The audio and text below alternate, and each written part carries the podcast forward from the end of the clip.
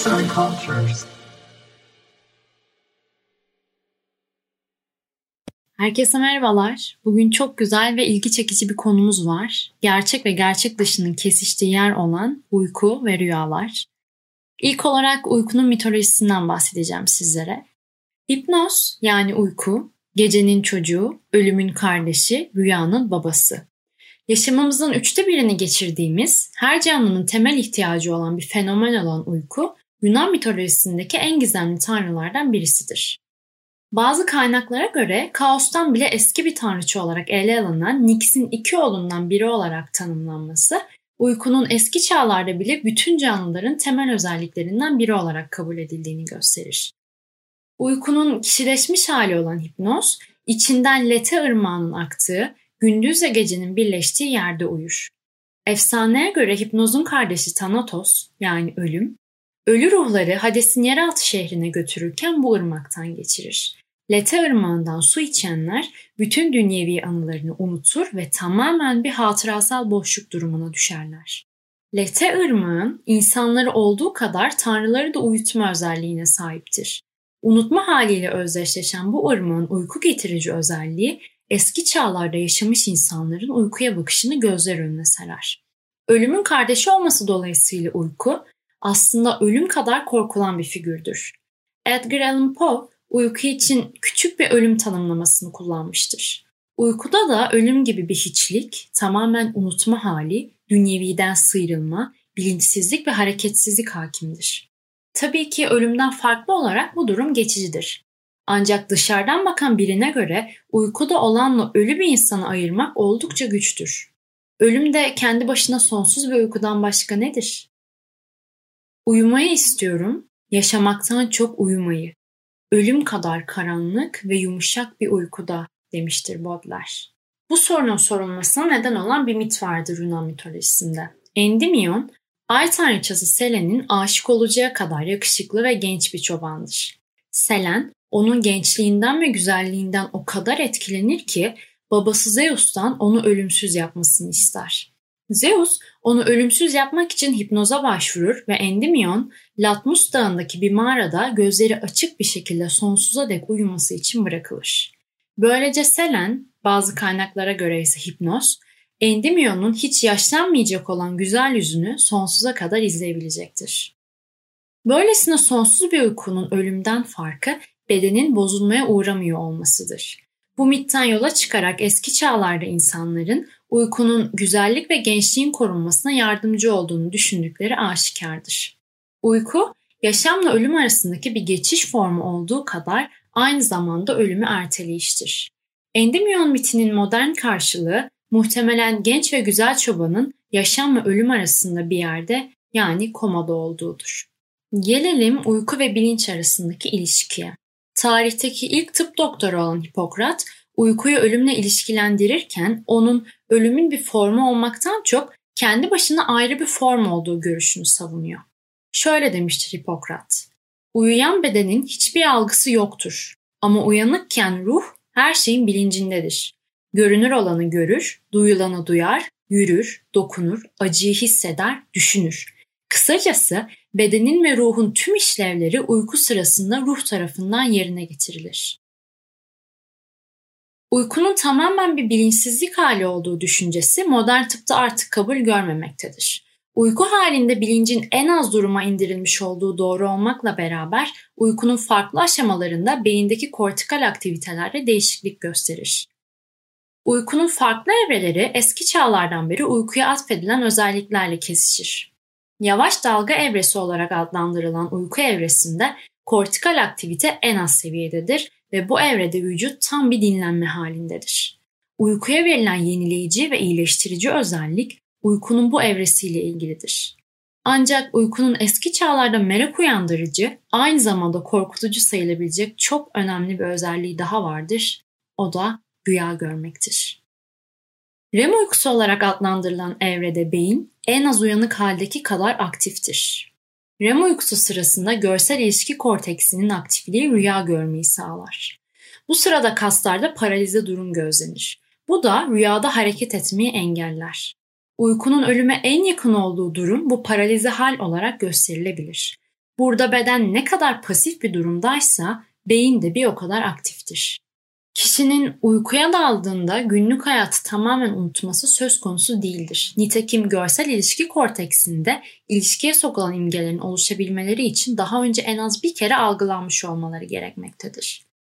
Modern tıpta uykunun eski çağlarda varsayılanın aksine hafızayı silmekten çok sağlamlaştırdığı düşünülmektedir. Rüya görmek de hafıza takviyesi için önemli bir araçtır.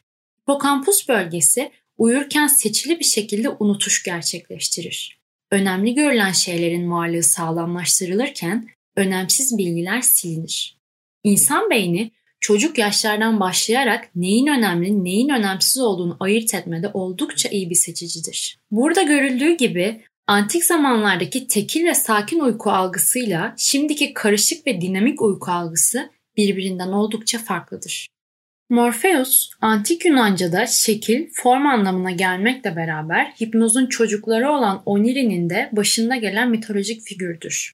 Morpheus daha çok kehanet getiren kahramanca rüyalarla ilişkilendirilir. Rüya sonralarında kazanacağı çekiciliğe antik Yunan mitolojisinde ulaşamamış olacak ki Morpheus ve kardeşleri mitolojide büyük bir alan kaplamaktan çok şiir ve edebiyatta kendilerine yer bulurlar.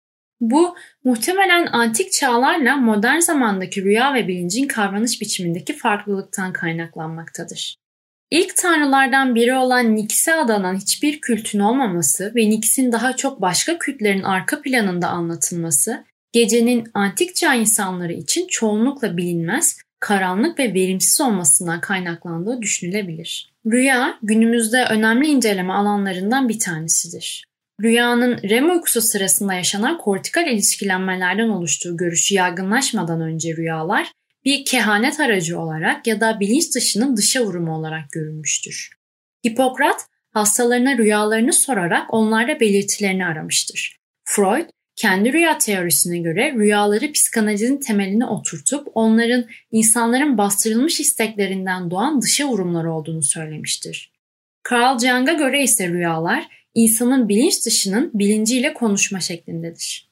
Rüyalar konusundaki tartışmalar dolaylı olarak gerçek ve hayali olan arasındaki tartışmayı da doğurmuştur.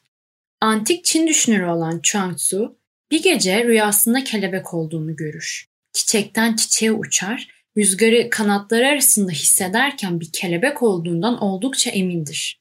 Ancak sabah uyanır ve bunun bir rüya olduğunu, aslında insan olduğunu fark eder.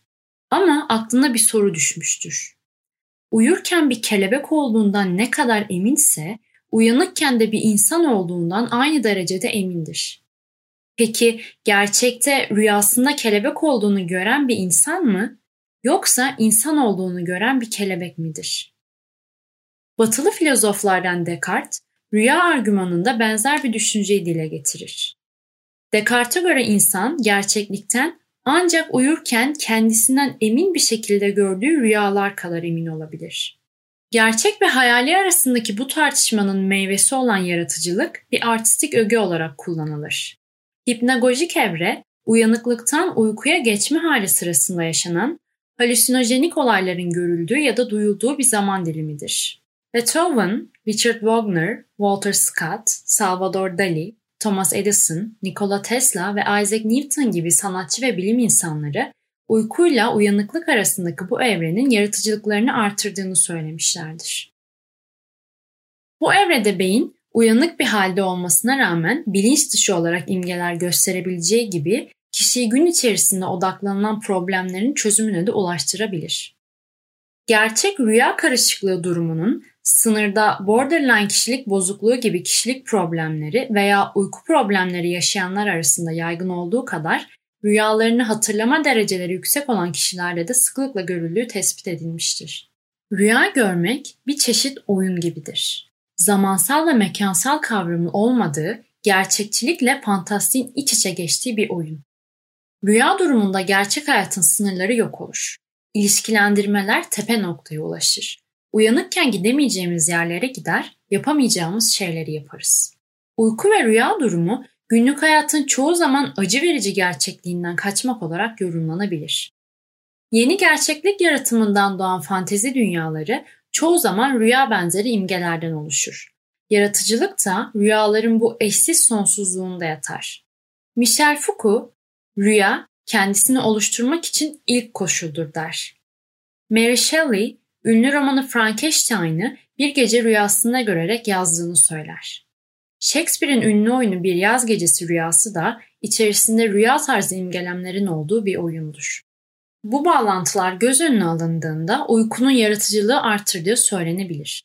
Ancak Charles Dickens gibi birçok ünlü sanatçı uyku kadar uykusuzlukların da bir yaratıcı güç olduğunu söyler.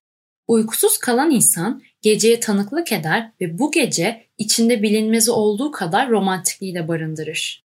Dickens uykusuzlukla baş etme yöntemi olarak geceleri uzun yürüyüşlere çıktığını söylemiştir.